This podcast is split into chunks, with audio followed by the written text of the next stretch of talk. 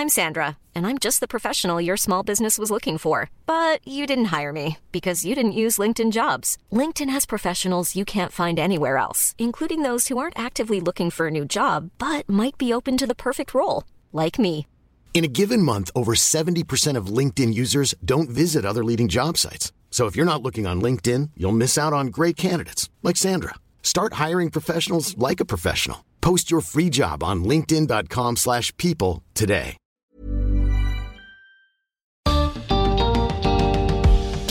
Bienvenidos a un episodio especial del podcast de TED en Español, donde converso con algunos de nuestros oradores. Soy Jerry Garbulsky. Hoy conversamos con Juan Sklar. Juan es escritor, docente y también participa en programas de radio. Conversamos sobre literatura, arte, poesía, sexo y tarot. Durante la conversación me di cuenta de que el tarot quizá no es lo que pensaba.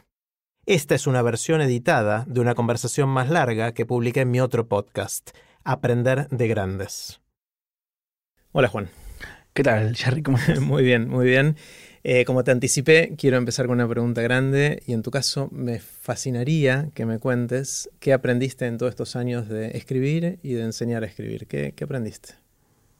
Bueno, a- aprendí muchísimo, eh, pero creo que lo más fuerte que tiene mi profesión, yo, yo soy escritor, pero también doy taller literario y escucho muchas historias de muchas personas.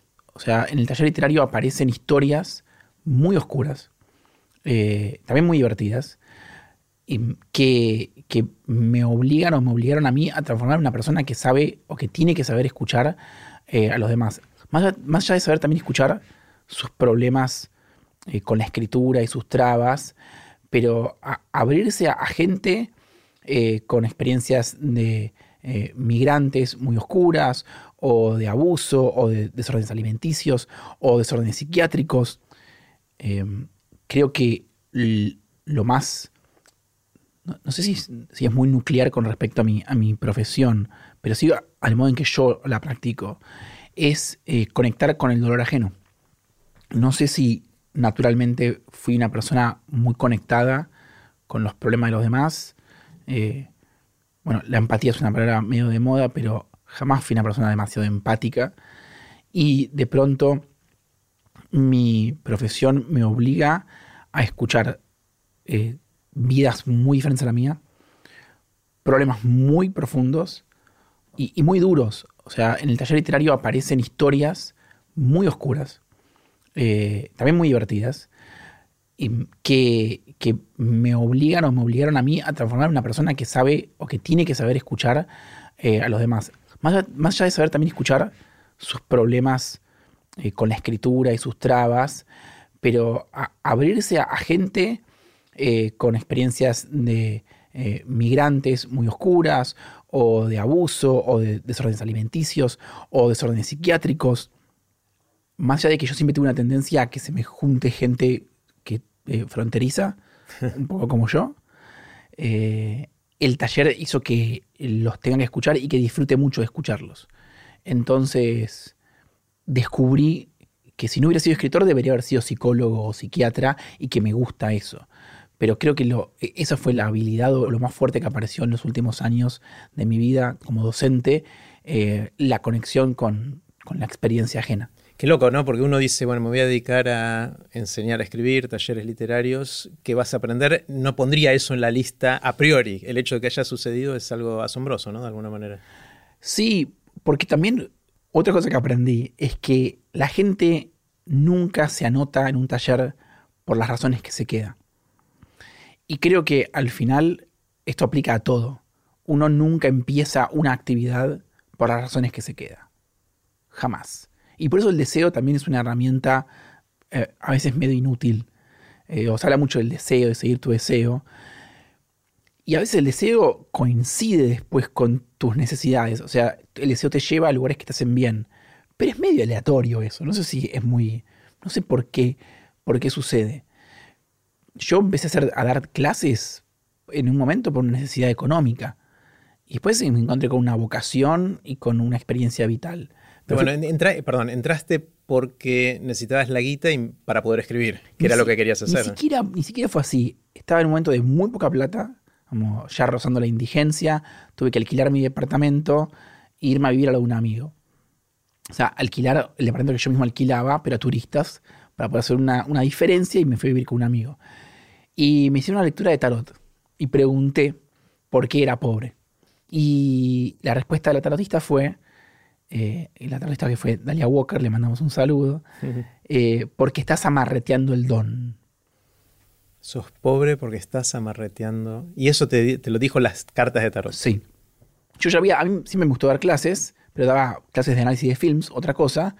Eh, y dije, bueno, eh, si el tarot dice esto, vamos a darle bola y abramos un taller. Y bueno, y apareció una, eh, mi, mi profesión, que es, bueno, soy escritor, pero soy docente.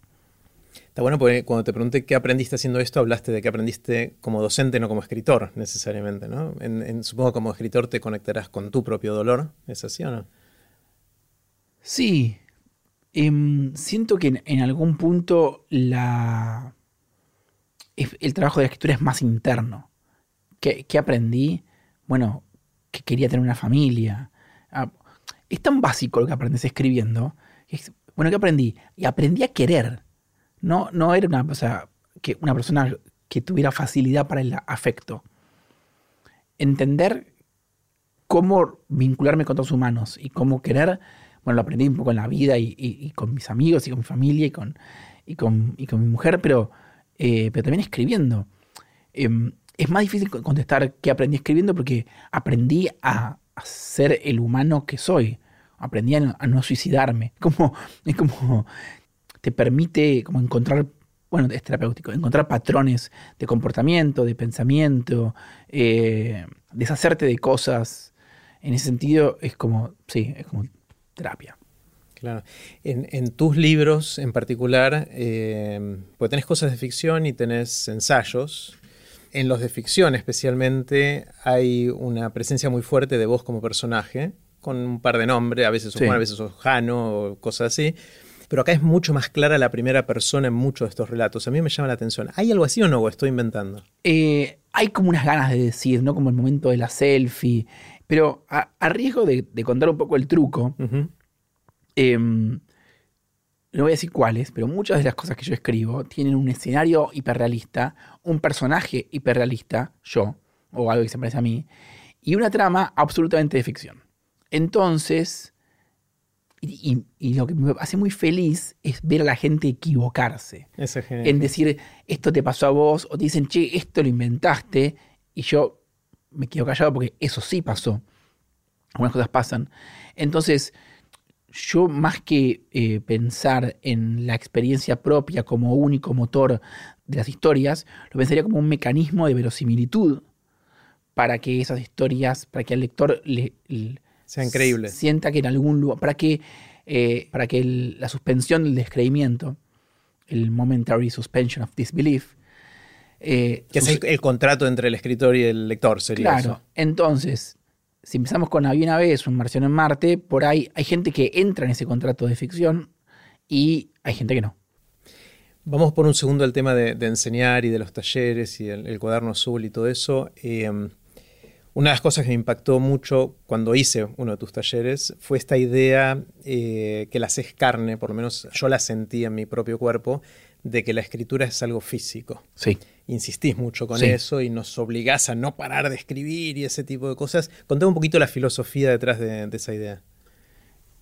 Yo siempre quise ser escritor, pero me encontré con ciertas limitaciones que llamaremos de eh, los efectos de lectura de Borges, vamos a llamarlo. A ver. Porque hay algo de eh, el hiperlector porteño o del entusiasta de la literatura porteño que se comió la curva de Borges cuando dijo yo estoy más orgulloso de lo que leí, de lo que escribí. Esa mala lectura de Borges lleva a creer que escribir es leer al revés. Es decir que... Eh, como yo voy leyendo, eh, si yo pienso las historias al revés, las puedo escribir. Es simplemente como un proceso, como pensar que, bueno, yo leo una novela, ¿no? Y digo, ah, bueno, tiene catorce capítulos. Entonces lo que tienes que hacer es escribir un esqueleto de catorce capítulos. Hay gente que escribe así, pero, pero la mayoría de gente que yo conozco no, no escribe así. Y a mí nunca me funcionó escribir así. Como yo estaba un poco en eso, mis primeros cuentos de, de adolescente son una imitación de Borges, muy fallida, por supuesto. También a lo que, lo, lo que había eh, en el colegio, y también un poco eh, lo, que, lo que circulaba acerca de qué es ser un escritor. Y yo fracasé profundamente con eso. Fracasé muchísimo. No pude, no pude avanzar, no pude... Como, en un momento dejé de escribir. Y un poco casi que me olvidé de la literatura o de ser escritor. Y me puse a hacer otras cosas. Me puse a estudiar teatro, canto, clown. Eh, y las artes escénicas en Buenos Aires no tienen ese mandato borgiano, llamémosle, de lo mental. De hecho, tienen, tienen otros problemas. Pero que hay que involucrar el cuerpo. Y cuando lo empecé a experimentar en carne propia, dije, sí, esto, esto es así. Y dije, ¿y por qué nadie lo está haciendo en literatura? Después descubrí que en Argentina había alguien que lo hacía. En Argentina es el grupo Grafein, que también tenían como una, eh, una filosofía eh, que tiene que ver un poco con el caos, con involucrar el cuerpo. Eh, y cuando empecé a nutrirme todo eso, y dije, bueno, esto, esto tiene que...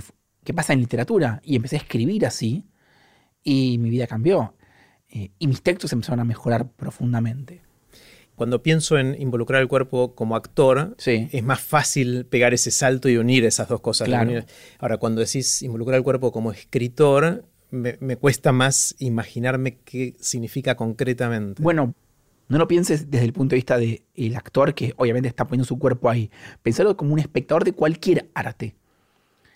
La obra es potente cuando te afecta eh, corporalmente. Eh, hay que buscar símbolos que te estrujen la, la panza. Pero en algún lugar eh, tiene que tocar el cuerpo. Esto también es una frase de, de mi primera psicóloga. Y el único arte que a mí me interesa es el que toca el cuerpo. Que además, si toca el cuerpo, siempre en el fondo va a tener una idea. Y esa implicación personal, personal y física eh, tiene siempre idea dentro. Es raro que te movilice algo que no esté filosóficamente vibrando con el mundo. Como, si vos vibrás con, esa, con ese símbolo, algo tiene. Sí, sí, sí, sí, sí. Eh, está bueno porque esta idea de, de escribir con el cuerpo puede verse como metafórica, pero acá la haces muy real. Hmm. La, o sea, la haces carne, literalmente. Eh, y eso me gusta, eso en, en los talleres, entre otras cosas, se traduce en esta idea de escribir y no parar de escribir, como, me imagino, ¿no? Como una herramienta para no pensar. O sea, para que la mente no obstaculice lo que el cuerpo está tratando de escribir, ¿no? Una técnica literalmente robada de clases de teatro. Claro. Eh, hay, hay ejercicios de teatro donde te hacen saltar y correr para cansarte y para que dejes de pensar y para que dejes de mirarte desde afuera. En el taller hacemos lo mismo. A veces es la sobrecarga de estímulos y de tiempo de escritura es tanto para que dejen de pensar, para que dejen de leerse mientras escriben. Que vos decís, no, ¿cómo, cómo dejar de leer mientras escribo? Pero si lo pensás en cualquier otra actividad, eh, el, el actor está actuando, nos está mirando actuar, no estás mirándote de afuera como si fuera una película. Entonces, digo, vos tenés un cerebro que está preparado para vivir en sociedad. Bueno, todo el mundo fue aprendiendo a, a reprimir o por lo menos a silenciar o a bajarle volumen a ciertos impulsos. No está mal eso, porque es necesario para la vida en sociedad. El arte se compone de esas, de esas pulsiones más primarias, que para poder salir hay que hacer un, un rodeo, ¿no? Son, to, son tantos años de educación que para que yo, yo le diga a alguien, dejá salir tus pulsiones primarias, no lo puede hacer voluntariamente. Um, y si lo hace, quizás es medio psicópata. Eh, entonces, lo que hacemos en el taller es buscar ejercicios y técnicas para que eso que está correctamente reprimido aflore. Digo, reprimido por la sociedad o por el costo psíquico. Digo, quizás vos sos mental y medido porque en, al, porque en algún momento tu sensibilidad se vio dañada o, eh, o porque fue, o fue, fue un mecanismo adaptativo de tu psiquis para vivir en el mundo. Bueno, como siendo mental y medido estoy bien, no corro riesgo de, de, de angustia o de pánico o lo que sea. Eh, entonces, ¿cómo le explico yo a tu cuerpo o a tu mente que este lugar, el taller, es un lugar seguro para dejar salir esas cosas? Esos deseos, esos miedos, esas expresiones de agresividad. Eh, no es fácil. Y de hecho lleva meses, lleva años. Hay ejercicios, y yo también lo aprendí con el tiempo, esto es algo que aprendí también dando clases, que detonan a la gente. El taller es súper lúdico, súper divertido, y la pasas re bien. Pero en un momento te vas a encontrar con esos temas que te impulsaron a escribir. Digo, aparecen, sí, sí. aparecen otras cosas. Uh-huh. eh, porque justo nunca vas a encontrar a alguien que escribe de algo puramente, algo que es un embole. Digo, yo no creo en un, en, un, en un arte que está atravesado por puramente lo mental. Eh, pasemos a, a la parte más de vos como escritor. Sí. Eh, una de las cosas que me fascina cada vez que tengo la oportunidad de conversar con gente que crea ese tipo de mundos, como mm. los que creas vos o ustedes, los escritores, eh, es cómo se crea un mundo, ¿no? O sea, es, es, tienen esa posibilidad de inventar un mundo entero. Eh, y en tu caso, lo que estoy empezando a vislumbrar mientras te leo es, es un, un mundo complejo Que, que conversa entre sí, digamos, que un libro conversa con el anterior y que se autorreferencian y que, que van y vienen de alguna manera y que hasta me da ganas de ver cuál es el próximo y cómo el próximo va a referenciar a los anteriores. Eh, ¿cómo, ¿Cómo se construyen esos mundos, no? Porque hay, hay todo un... No sé, me parece casi mágico mirándolo desde afuera y sin saber cómo hacerlo. Eh, me parecen que tienen un superpoder. Sí. Que admiro, que envidio, de, de poder crear mundos. ¿Cómo se hace eso? No, no tengo idea. No, no, no. Es un animal que se va formando de, a, de impulsos, en el cual el plano, la mente o la reflexión, en un momento puede decir, pará, vamos por acá, vamos para allá, pero donde cada pieza está formada por impulsos. Eh, un impulso primero, otro después, otro después, una correccioncita, impulso, impulso, impulso, una correccioncita, pero se va armando eh, casi que a pesar de mí. Yo no escribo la obra que hubiera querido escribir cuando empecé a escribir. Escribo una obra que es mucho mejor, mucho más interesante que lo que hubiera querido escribir, porque lo que hubiera querido escribir satisfacía mis, mis ideas de qué es ser escritor y qué es ser artista y, y quién era yo. Unas ideas, una autoimagen ridícula y muy poco interesante. Eh, va apareciendo algo que me sorprende a mí mismo. Te cuento que el, eh, nunca fuimos a India. Nunca, nunca llegamos. Nunca llegamos, perdón. Nunca llegamos a India. Eh, lo leí con mi esposa. Me pasó algo interesante. Lo compré yo, lo compré yo al libro y ella lo empezó a leer primero. Lo leímos juntos, pero no a la vez. O sea, al mismo tiempo, pero no en voz alta. ¿No? Ah. No, entonces ella, ella me iba, iba adelante y yo iba tratando de alcanzarla. Y nos peleábamos, che, ahora me toca a mí leer, ahora toca... Entonces, lo que empezó a pasar, en realidad pasó, yo me enteré que pasó, fue que ella me empezó a dejar notas en el libro. Ajá. Porque ella iba más adelante. Entonces, para no spoilearme, me lo dejaba un par de páginas después, diciendo, me parece que en las páginas ciento diez te vas a reír. Y ese, ese tipo de cosas que fueron pasando. Y me pareció algo, nunca lo habíamos hecho así, es la primera vez que, o sea, con, con mi esposa nos gusta leer, pero cada uno lee lo suyo, a veces leemos algo que el otro ya había leído, pero es la primera vez que leemos algo a la vez en esta modalidad rara que nunca me había pasado. Eh, y me gustó, me gustó porque tenía esto de, de, de yo, estaba ansioso por ver cómo seguía tu historia, pero también qué me, qué me esperaba de los mensajes de ella, ¿no? De, eh, qué me sorprendía los mensajes de ella y y si me sentía identificado o no, si me había reído en la página ciento diez o no, ¿no? Ese tipo de cosas. Te lo cuento como una cosa que nos pasó. Me encanta, me encanta a mí la gente que escribe los libros, me encanta subrayar los libros, dejar notas, me gusta leer notas de otros en libros que compro usados, me gusta reencontrarme con mis subrayados de hace diez o quince o veinte años. Eh, mi, para mí la literatura es una, una conversación silenciosa eh, que atraviesa el tiempo y la muerte eh, y que si eso además vehiculiza otras conversaciones Eh, en el papel, no, me parece, me parece genial. Me encanta cuando la gente comparte una lectura, eh, algo que es tan solitario como escribir y, y leer, que se vuelva social. es lo que, bueno, es lo que hacemos en el taller. Claro. Eh, como a mí me interesa el arte, por más que hago algo que es un poco solitario, que genere, que genere diálogo. Sí, sí, sí. Eh, entonces, este, escribís, haces los talleres y con el tiempo te empezaste a hablar también. Sí. Eh, te metiste en radio, diste tu charla antes de X Río de la Plata. Eh, ¿Ese es otro pilar de todo lo que estás haciendo? O sea, empezar a hablar y comunicar con la palabra oral. Sí, es como... De, también, de vuelta, con la radio. Empecé con la radio, o me permití ir a la radio, porque en mi mente yo era un escritor, y la radio era como algo, no sé, entretenimiento, no, no sé, no sé qué boludez pensaba. Y me permití ir a la radio porque dije, esto es, esto es difusión para la obra artística, esto lo necesita. Mentira, me gustaba la radio, quería ir a la radio y quería hablar, fin. Pero eso fue la mentira que me dije para poder permitírmelo. Y descubrí sí que me siento muy a gusto en la radio y que de hecho sal, dos libros salieron de, de, de las columnas. De las columnas de radio. Que mi primer borrador de los ensayos son las columnas. Las columnas radiales. Y que muchas de las ideas que tengo las descubro hablando.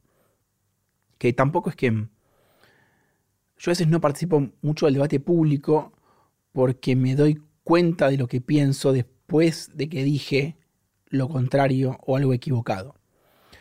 Eh, entonces, la radio es un lugar donde, eh, donde, donde me siento cómodo probando ideas y, y diciendo cosas que, bueno, algunas después las reformularé o no, o vamos viendo, pero es una manera de pensar en voz alta y de pensar con otros eh, sobre cosas del mundo que a mí me interesan. Eh, una vez cuando no nos conocíamos tanto, ahora nos conocemos tanto, pero nos conocíamos menos todavía, un día me dijiste, Jerry, ¿te puedo tirar las cartas del tarot? Me sí. acuerdo, y te debes acordar de esa situación. Entonces, para, para mí fue una situación rara, porque siendo yo más mental y sí. racional y todo eso, eh, no sabía de, si decirte si sí o si no y todo eso, y te dije que sí, me tiraste las cartas. No me acuerdo ahora muy bien qué fue lo que pasó. Eh, Yo me acuerdo tu tirada. Igual traje el tarot, ahora mirá, de casualidad ah, mirá, vino hoy. Espectacular. Eh, y después veo que aparece también en, en tus libros, de alguna manera, el tarot. Y, y estoy empezando a sospechar, o sea, no hace falta creer en cosas demasiado esotéricas para encontrarle un, el sabor al, al tarot o inclusive la utilidad. Obvio. Eh, yo, de hecho, no termino... De, no, no. El segundo me interesó siempre. Pero a veces hay gente que está en ese mundo y cree como en el poder de, mágico del tarot. Yo, no sé, me encuentro con lo que sucede, que me parece que suceden cosas mágicas, pero no, en el fondo no sé muy bien qué está pasando. Y si es magia o qué. O es eh, nuestra sugestión o lo que sea. Eh, A mí me, me, me involucra profundamente, pero no es que soy un, un, un creyente fuerte. Tu tirada tenía que ver con... Qué loco que vos te acuerdes mi tirada y yo no. Y bueno, tu tirada tenía que ver con eh, hacer cosas que te involucran personalmente y correrte del lugar donde habilitas a otros. Como la tirada apuntaba a... Eh, como ir con algo que, que no sea hacer aparecer a otros en escena. Que es un poco lo que, lo que haces en, en, en TED. ¿Te quieres la plata acá? Acá. Eh, era como un lugar donde, eh, donde te, te expusieras no desde el lugar del niño fascinado. Porque ya que estamos en, en el... A mí me gusta también hablar de, de los otros. Uh-huh. Digo, hay algo... Una energía que a vos te, te, te empuja mucho y que te funciona muy bien es que sos un entusiasta de las cosas y de las personas. Y estás emocionado y como un niño con, con ideas, con proyectos, con, con cosas. Eh, y has sabido habilitar muy bien a mucha gente.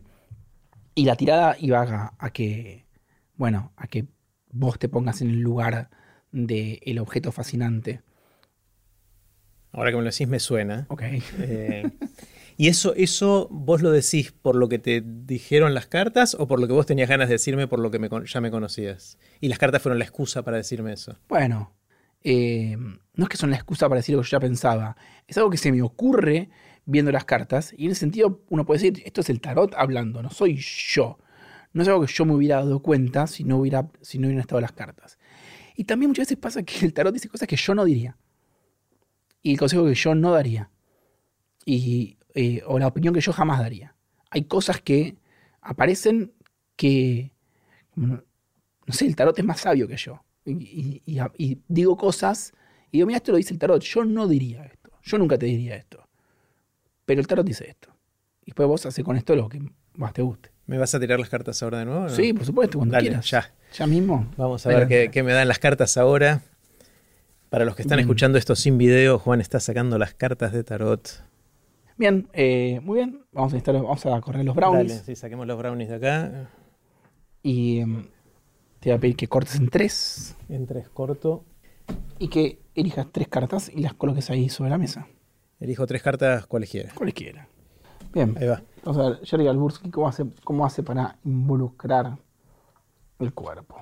Tu sonrisa me preocupa. Es que a veces el tarot eh, necesita que... Hay tiradas más o menos prístinas. Esta es muy prístina. Te aparece la papisa. La papisa es un personaje súper mental, súper blanco, eh, en, su, en, su, en su tono. Esta de, es la papisa. Esta es la papisa, que está leyendo eh, y que está engendrando algo. Entonces, por un lado, lo que viene la papisa a decir es, bueno, digo, respetemos quién sos vos, digo, cuál es tu energía, y que esa energía puede estar engendrando algo, aunque no sepamos cómo. Y después viene el dos. La papisa es... Eh, el dos, y ahí viene el dos de espadas, que son, es el pensamiento.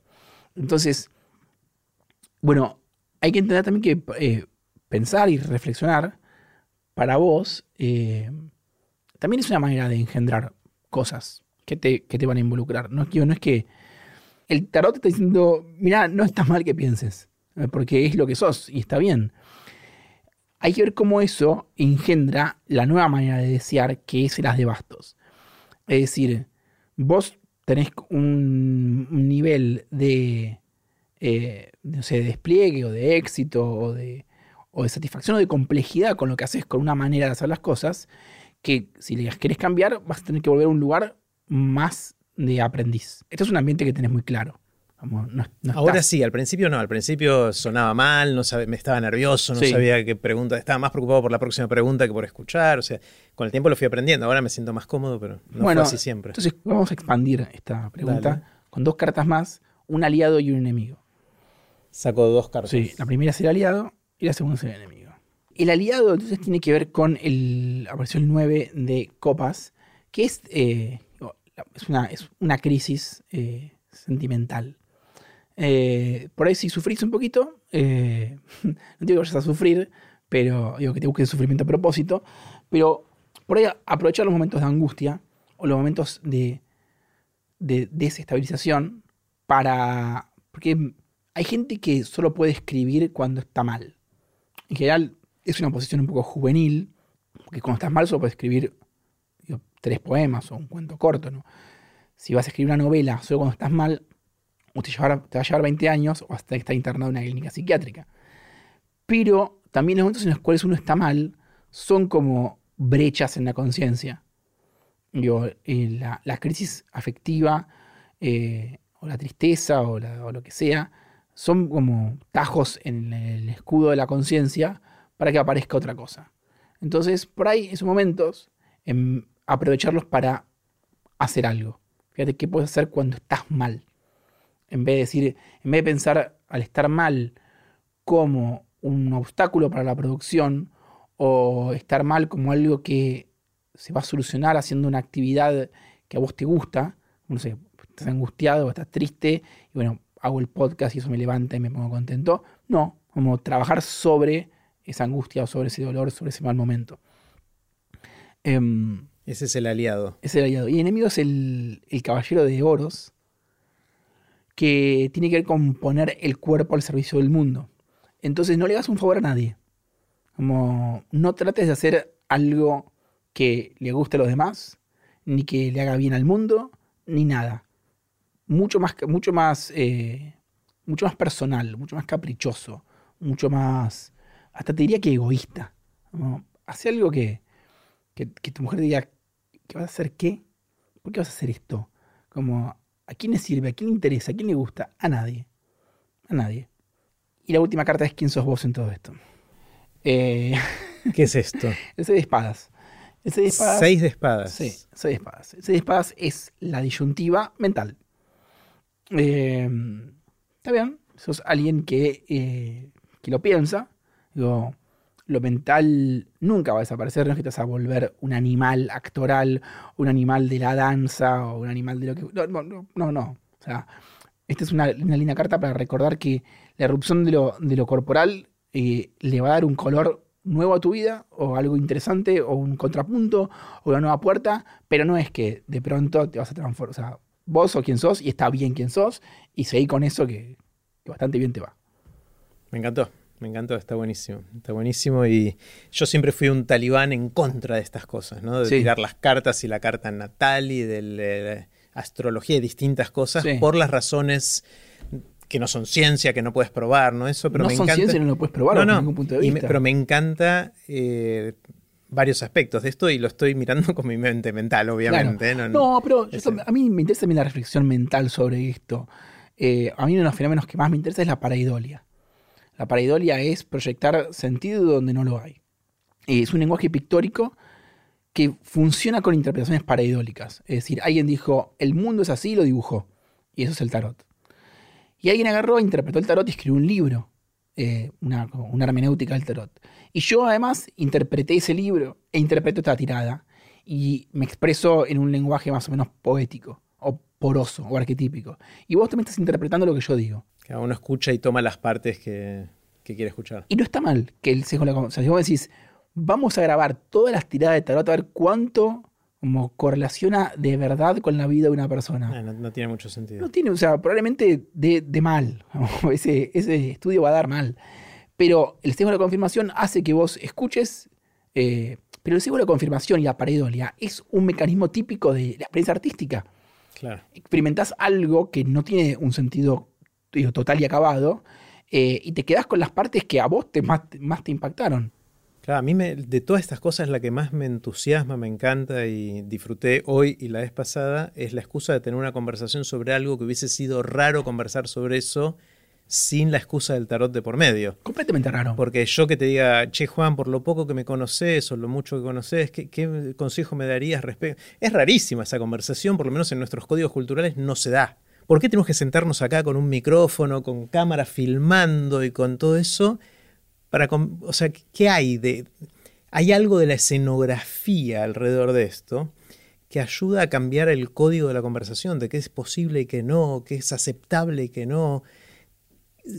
El grado de incomodidad, o sea, cambia nuestra escala en todo, ¿no? Y es increíble, ¿no? Como el, el, el ambiente nos puede condicionar a poder hacer ciertas cosas, en un caso sí, en otro caso no. Pero to- totalmente, y tiene que ver un poco con, con volverse viejo y... Cuando sos chico y estás de viaje, no sé, tenés dieciocho años, sos mochilero, esta conversación por ahí se da veinte veces en un viaje. Claro. En cada fogón o en cada bondi de larga distancia tenés una charla, una charla densa. Entonces hay, eh, para mí, ciertas, ciertas experiencias que se habilitan cuando el espacio es diferente y es nuevo. No me sorprende que estas conversaciones puedan aparecer diferente en este contexto que en otro contexto. Juan, quiero hacerte preguntas cortitas. Sí. Las preguntas son cortitas, vos tomate el tiempo sí. que quieras para responder. Y la primera es la del viaje en el tiempo. Sí. Imagínate que tenés una amiga o un amigo que finalmente inventa la máquina del tiempo y te dice, Juan, te voy a prestar la máquina del tiempo para que hagas un viaje. Vas a poder ir a donde y cuando quieras, vas a estar un tiempito ahí y después volvés al aquí y a la hora. Un solo viaje puedes hacer. ¿Irías al futuro o al pasado? ¿Al futuro? ¿Dentro cuánto? Creo que cualquier... Ya, cien años ya me parecería maravilloso, increíble ver qué pasa en cien años. Pero también iría a, también iría a diez, a veinte, a treinta, a cincuenta, a doscientos y a mil. ¿Y llegás ahí? ¿Qué es lo que primero que preguntas? Qué sé yo, mil cosas. Pero supongo que me preguntaría por... por el deseo sexual, como que ahora los jóvenes que hacen, como dónde... Cómo... ¿Sentís que eso cambia mucho con el tiempo? Sí. Bueno, nosotros vimos un cambio paradigmático muy fuerte. Yo tengo treinta y ocho y llegué a vivir el Levante en bares. Y hay gente que tiene como cierta nostalgia por eso. Eh, bueno, yo no, en ningún sentido. Eh, pero la manera de conocerse y la manera de, de el Levante cambió de modo radical. Adelante en nuestras narices. Juan, ¿qué te hubiese gustado saber cuando estabas empezando a hacer todas estas cosas y que no sabías en ese momento y ahora sí sabes? Que equivocarse, que la falla es el camino a, a la potencia artística y al éxito de lo que sea. Antes no te bancabas eso. No, no, no, no. De hecho, bueno, hasta que no, hasta que no me encontré con un poco con el under artístico, con estos talleres, con gente que te decía, vení, como, falla tranquilo. Para mí fallar era intolerable y lo veo en mi hijo, que se frustra muy rápido, que si no es el mejor y si no gana, deja de hacer las cosas. Y, y ojalá, bueno, ojalá me, me escuche, igual no me va a dar bola porque soy el padre, pero ahí me hubiera dicho, che, mirá, fallar, hacer cosas que están mal, eh, no solo está bien porque te da placer, sino que es el camino para las cosas que están, están bien, que, que, que funcionan, que te gustan. O sea, si no fallas en el momento, nunca vas a hacer algo que esté bueno. La puerta correcta está detrás de la puerta equivocada, no al costado. Eh, ese dato a mí me llegó bastante tarde. ¿Qué clases tomaste últimamente? ¿Algo que recuerdes y que te haya...? No, ahora no tomo clases de nada porque tengo un nene de nueve ah, meses claro. Y estoy en la pandemia y, y tomo clases de, de no pegarme un tiro por el encierro. Pero, pero he tomado clases de todo, digo... Clown, canto, esquí, museo, eh, ¿qué, qué, ¿qué otras cosas hice? Bueno, eh, dramaturgia, cerámica, mm. eh, no sé, que alguien me enseñe cosas me, me encuentro profundamente estimulante. ¿Cuáles son las lecturas que más te impactaron en la vida, las que hicieron que seas quien sos vos hoy? Si tuvieras que rescatar algunas. Uh, creo que número uno eh, hay un cómic que es Maus. Eh, Maus es el libro que más leí en mi vida. Eh, lo leí desde chico, lo leí de grande. Es un libro que me que después cuando compré el... Maus es la historia de un... Es un cómic. Eh, cuenta la historia de un sobreviviente del Holocausto, pero donde los judíos son ratones, ah, sí, yo los sé. Nazis son gatos, y los yanquis son perros, eh, y los polacos son chanchos. Y eh, ese libro me marcó muy profundamente y con el tiempo fui entendiendo por qué, como las resonancias eh, y, y, y mi interés en, en la vida de Art Spiegelman, el autor. Después pude comprarme un libro llamado Metamagos, que es cómo se hizo, y se transformó en una, una especie de pequeña Biblia sobre creatividad, sobre Mira. un millón de cosas. Eh, el Palacio de la Luna, de Paul Oster, también es un libro que me afectó profundamente.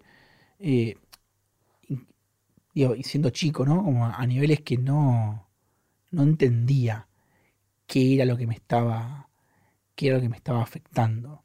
¿Por qué, como, por qué estaba, por qué estaba viviendo como algo así?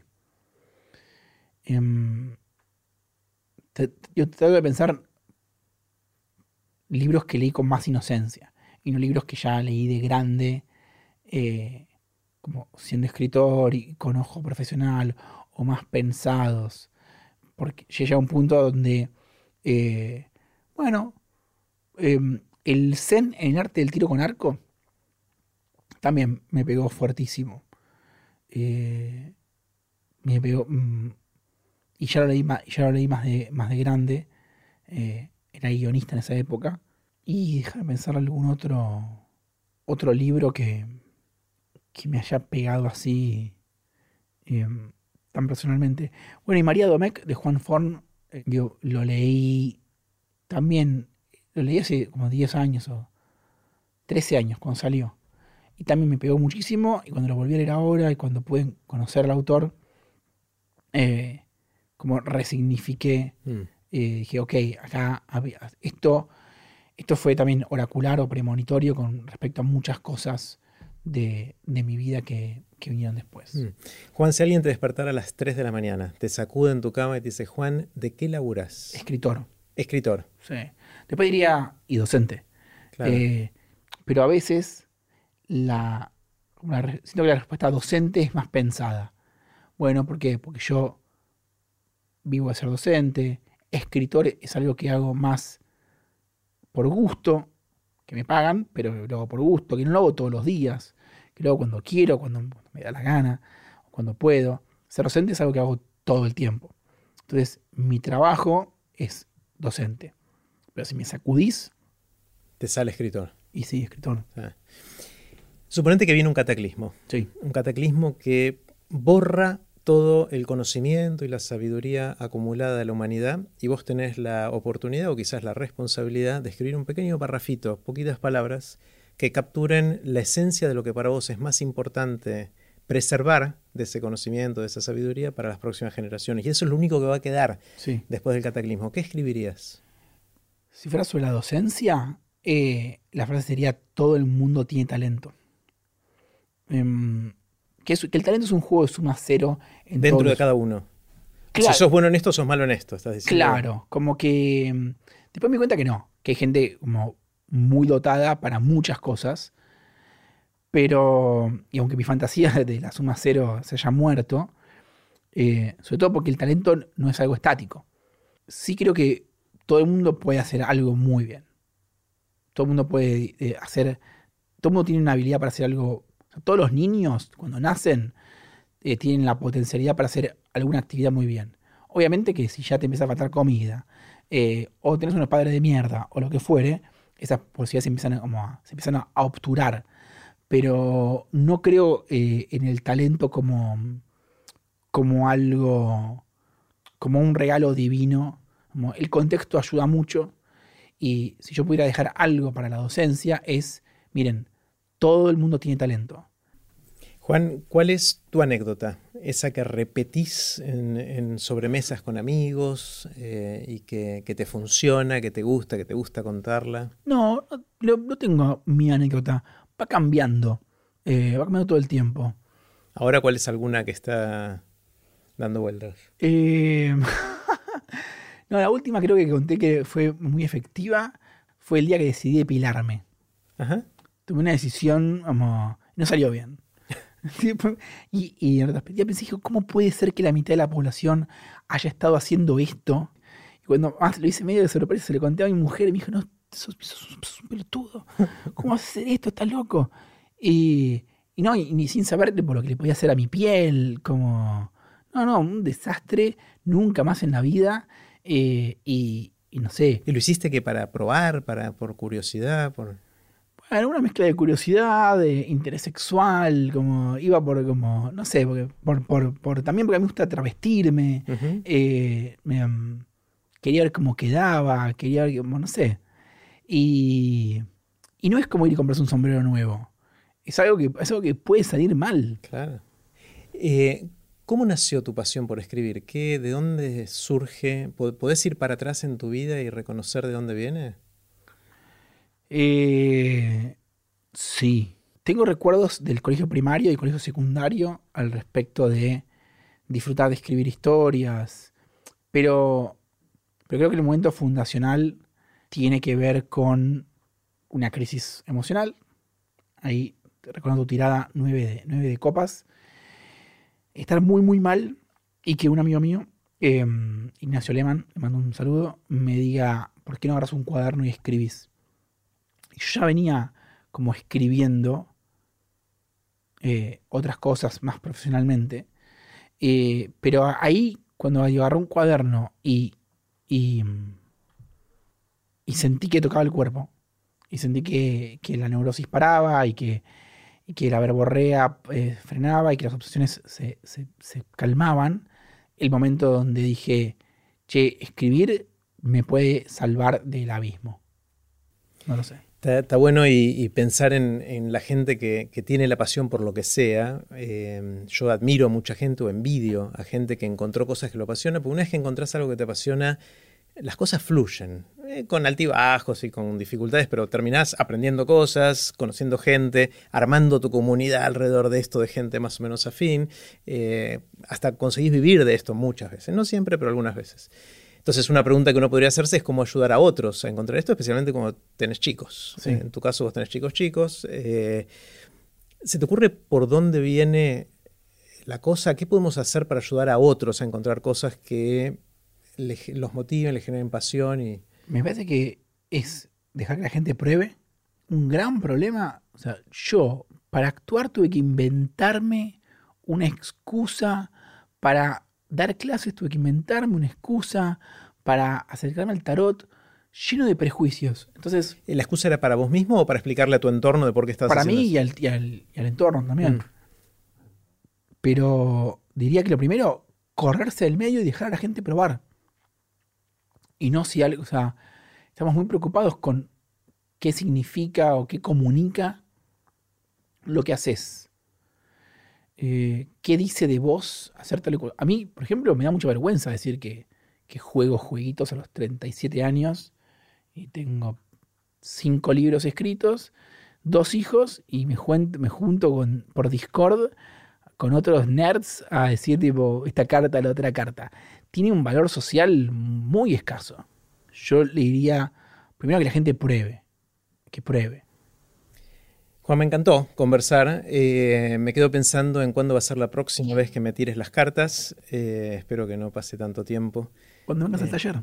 Cuando vuelva al taller. Eh, te, me vas a tirar las cartas de nuevo y bueno, gracias, gracias. Me encantó, aprendí un montón y estuvo espectacular. Gracias a vos. Estuvo muy buena la charla eh, y también, eh, vos, vos decías, la charla es como mi tarot.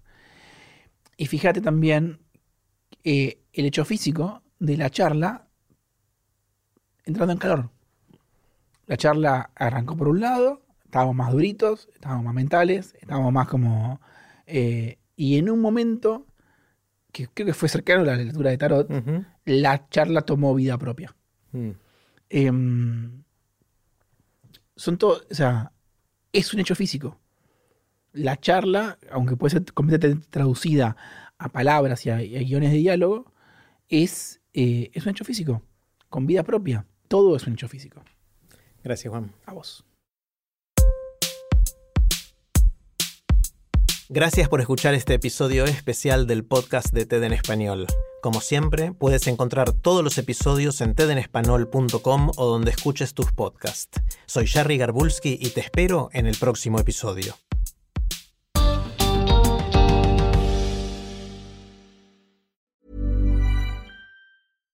When you make decisions for your company, you look for the no-brainers. And if you have a lot of mailing to do, Stamps punto com is the ultimate no-brainer. It streamlines your processes to make your business more efficient, which makes you less busy. Mail checks, invoices, legal documents, and everything you need to keep your business running with Stamps punto com.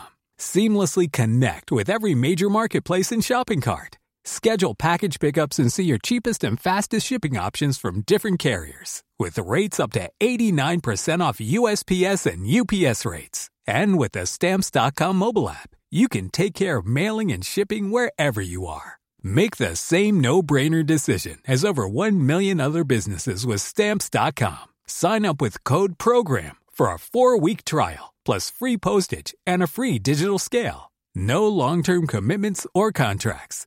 That's stamps punto com. Code PROGRAM.